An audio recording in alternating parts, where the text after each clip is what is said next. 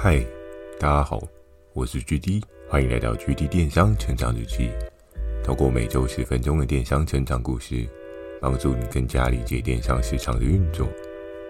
如果有想要询问的电商相关问题，也欢迎大家寄信到描述栏的 mail，或是可以在留言板留言给我。Firstory 也有推出新的语音留言功能，期待大家可以给我更多不同的建议。好的，我们正式进入今天的主题。今天这一集呢，要跟大家聊到一个价格烂到不能再烂的商品哦。我相信现在在听我 podcast 的这些听众朋友，或许在今年你可能也会想要进入电商的这个领域，又或者是呢，你已经在电商里面开始你的电商路程哦，又或者是呢，你是电商当中的一个隐藏的高手，可能我也没有听过你，但是你也可能很好奇，举例我到底有什么能耐。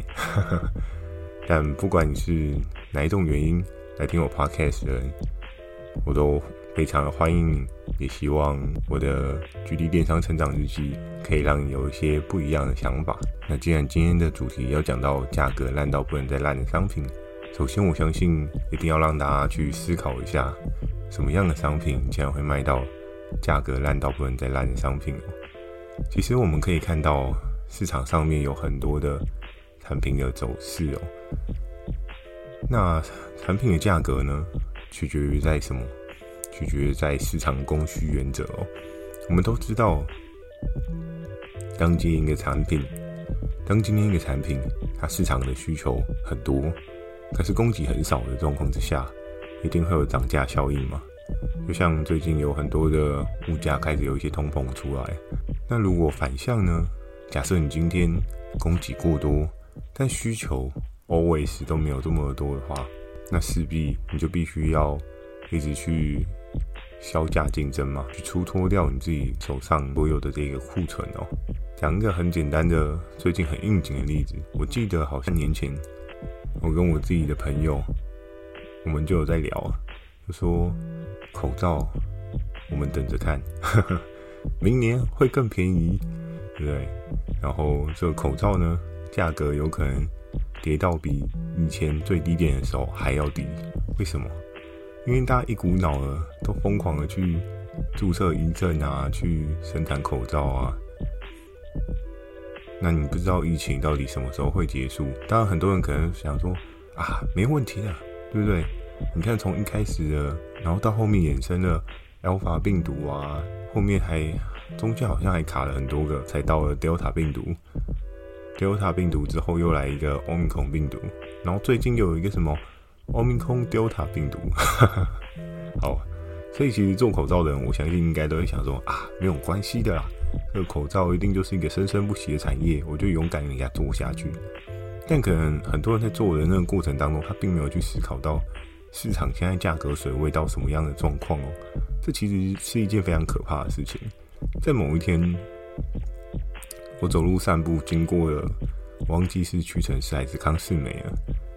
那我看到架上的那个医疗级口罩的价格，我看了一下，我觉得，哇，天哪，这个价格真的是回到我以往觉得很划算的价格诶。医疗级口罩五十片，现在才八十九块而已，一片这样平均多少？一片这样平均的话，可能一块三左右吧。它这个价格真的是低到一个爆炸哎！如果大家想一想，在当时就是病毒刚开始从中国扩散开来的时候，你看那时候大家抢口罩，对不对？一片口罩很一般的，有医疗级的，一片十块都有人抢，甚至还有人更夸张的，我记得在当时有个虾皮卖家还卖到一片十五块哦！天哪！如果你真的前面有囤口罩的话，那个价格真的是呵呵。翻了好多倍啊！但你看现在市场的状况又回到一块三，你不觉得这有点像是电商界的产品价格崩跌吗？这就根本就是一个黑天鹅事件啊！可是当然可能很多的人，因为你是一个消费者立场，就觉得哦，好棒哦，我的口罩需求随着我买的状况越来越便宜，真棒，又省钱，对不对？但是如果以今天一个合作伙伴的立场来看待这件事情，Oh my god，对不对？前面我可能已经用一个机器，然后租了机台，然后找人来做这个口罩，就越来越发现，哎、回不了本哎，甚至搞不好要赔本。所以我觉得 真的可以再放长线一点来看，会不会到后面有一些做口罩的人最后退出了这个市场？嗯，我们是真的可以好好来看一下后面会发生什么样的事情。哎、不好意思啊，前面的五分钟又讲了离题了。那价格烂到不能再烂的商品呢？我是在讲口罩吗？不是，口罩只是一个事情发生的需求演变，给大家做一个说明而已。那既然要讲到这个价格烂到不能再烂的商品，我们一定要先了解一下这个商品它的状况是什么。首先呢，第一点就要跟大家聊到说，你家都有哦。诶，讲到这个部分。很多人一定就会想说啊，菊丁每次很多东西都说家里都有，但我就找不到到底什么东西价格烂成这个样子啊？诶，是鞋子吗？家里都有鞋子啊？是收纳架吗？家里都有收纳架。这个东西呢，跟衣服还蛮有相关的。讲到衣服，应该你就知道我要讲的这个产品是什么了。没有错，就是你挂衣服的晒衣架。我相信在晒衣架的整个演变进程啊。很多人都很有感哦。就我自己小时候来讲啊，一开始的晒衣架，它是完全塑模的晒衣架哦。那我们可以知道，晒衣架它在早期整个制造过程是什么样去做的呢？它是用铁线去做，铁线去做，然后外面再包覆一个塑料膜。如果大家手边还有那种很旧式的塑模衣架，你就会看到，就是包含连勾勾的部分，我们都可以看到它有。一个塑料很完整的包覆哦。那这一类的塑料衣架呢，它有一个不太好的状况，就是如果假设这个塑料它不是一个 OK 的塑料，你也知道，连年现在台湾夏天的天气是越来越热哦。那越来越热的高温状况呢，你的衣服晒在外面，对，没有错，很快干。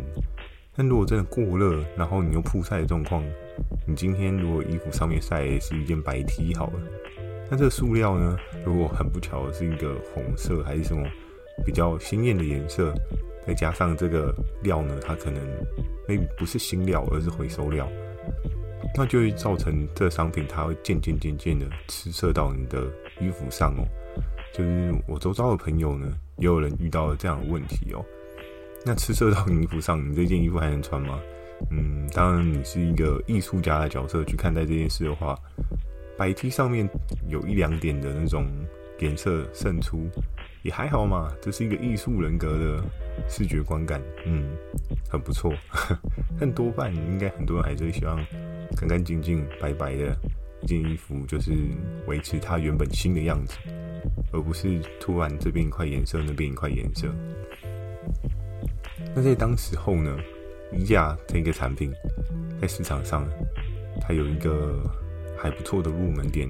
我记得在当时，我第一次看到这个衣架的时候，它的单价，如果你今天是买一些比较低的方案的话，可能 maybe 二十支、三十支，那它的均价可能是维持在九块、十块左右的水位。所以其实。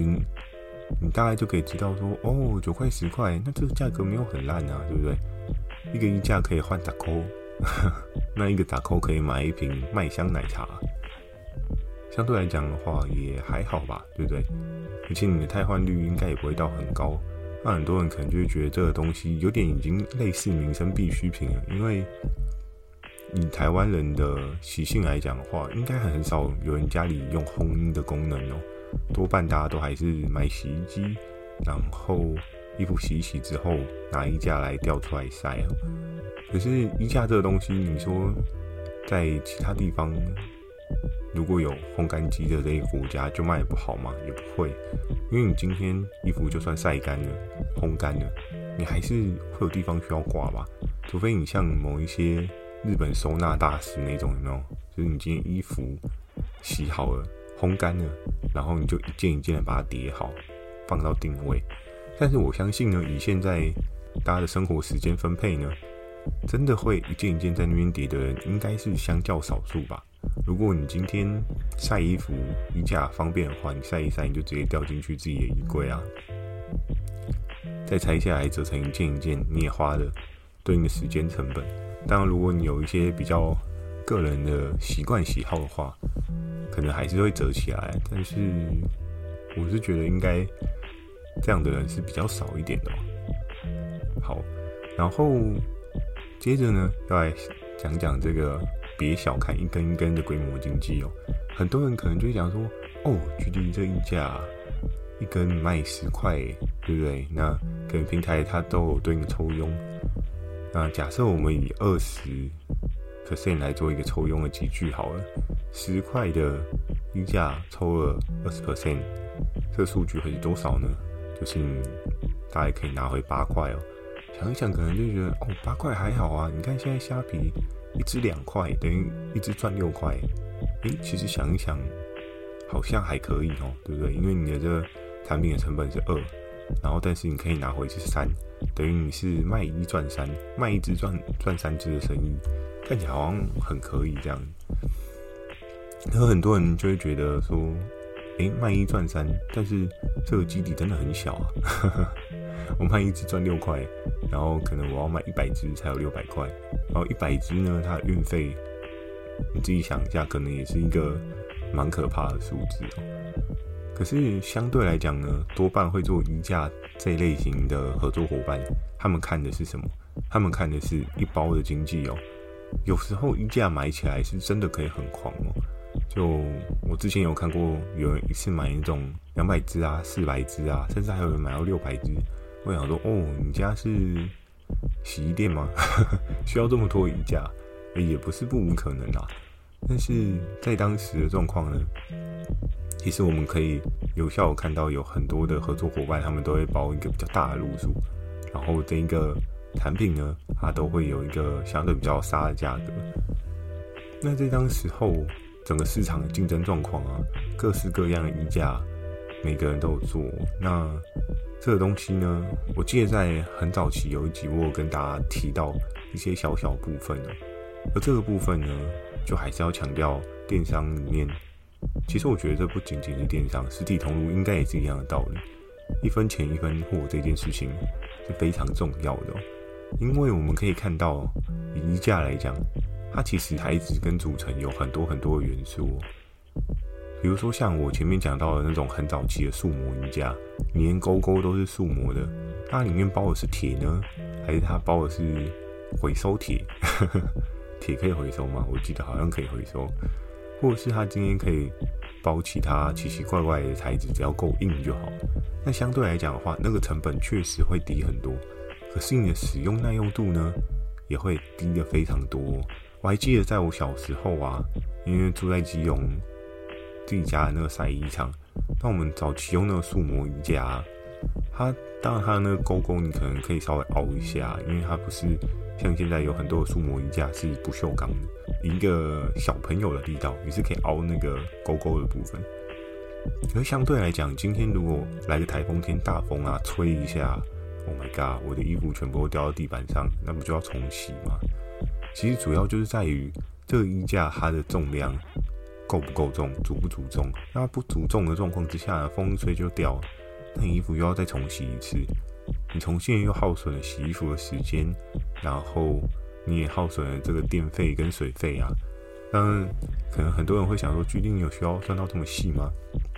洗衣服就洗衣服而已啊。其实这样讲也是没有错啦。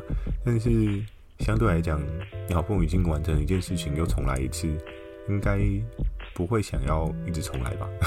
一直重新洗衣服，你又不是洗衣店，对不对？那在其实，那在当时呢，其实为什么会讲这个产品一分钱一分货呢？因为曾经我在经手合作伙伴，我们有稍微聊到，就是在市场上面啊，我们做了很厉害的、很大的主数的方案哦。那往往呢，为了要吸引消费者，就必须要压到一个很极致、很极致的价格。我记得我曾经人生挑战过最便宜的，大概是一支三点九块吧。你要想哦，一支成本如果是两块的溢价，做到三点九块，你一支只有赚嗯一点九，你还没有扣掉运费什么的。对，那当然可能很多人说哦还好啊，如果你买一千只的话，就一千九百块啊。对啊，可是我们当初组的好像不是一千只，我好像组的是六百只而已吧。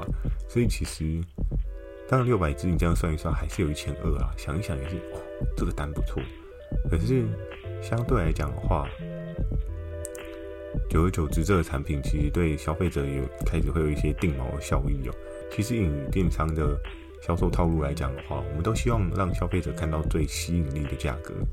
所以，当你看到最有吸引力的价格的时候，渐渐渐渐的，你看了一次，看了两次，看了三次，你就会觉得，哦，这个东西就是三块的价格啊，这个东西就是四块的价格啊，这个东西超过五块都是贵吧？谁要花五块买这个东西啊？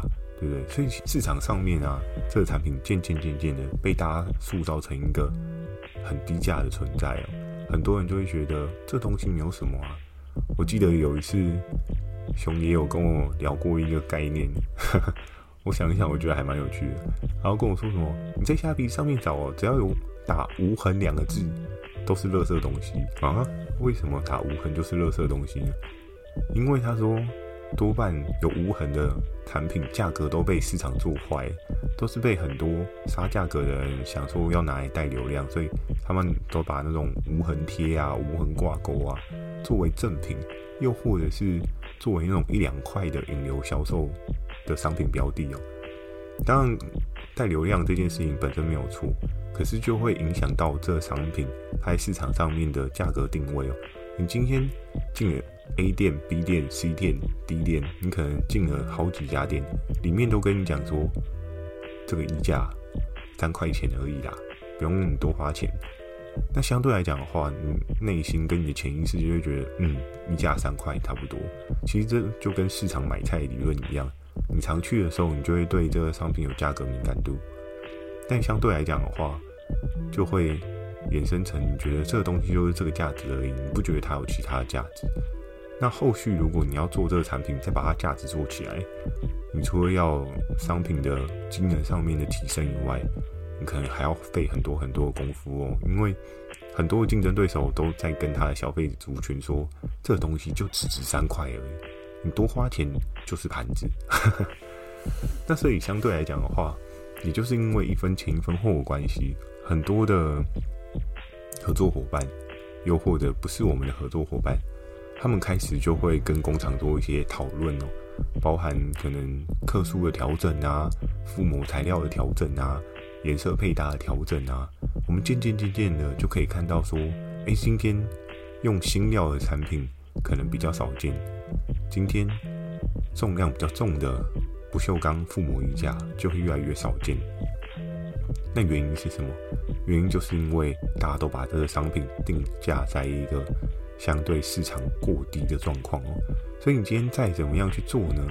你今天出了新色，你今天增加了客重，可能有的消费族群他会觉得说，嗯，我就是不想要我洗好的衣服被吹倒在这个地板上哦，所以相对来讲的话，他可能会买比较重一点，但你又不免俗，可能又遇到有一些不孝的人，他可能就跟你说，嗯，我这个很重，我可能有三十克，然后就。那个消费者他买收到的时候，哎、怎么十五克？广告不实，对不对？然后他心里就觉得说中的都是骗人的，然后渐渐渐渐的就又把这个产品的销售打回原形哦。这一个产品呢，渐渐渐渐的，大家为了要迎合这个市场上面的价格，开始有一些人可能就会有一些偷工减料的做法。那这件事情呢，你说真的完全是合作伙伴的错吗？当然，定价权在他们身上没有错，可是因为他们彼此竞争的状况也非常的激烈哦。你说他有办法不定这一件事情吗？不降这个价格吗？不偷这个料吗？其实应该没有任何人做生意是想要做赔钱生意的啦。所以同理可证，今天假设你是一个消费者，能做的是什么？那你就可以去找一些适合自己定调的溢价。比如说，你就是不想要衣服被吹倒在地上，那你就可以找可以有机能性帮你把衣服挂好的衣架，而不会推倒在地上。那相对来讲的话，你开始衍生出一些新的市场需求，这些东西有一些新的价位的时候，其实整个销售环境啊，不管是供应端啊，又或者是购买端啊，大家才会得到一个双赢的局面哦。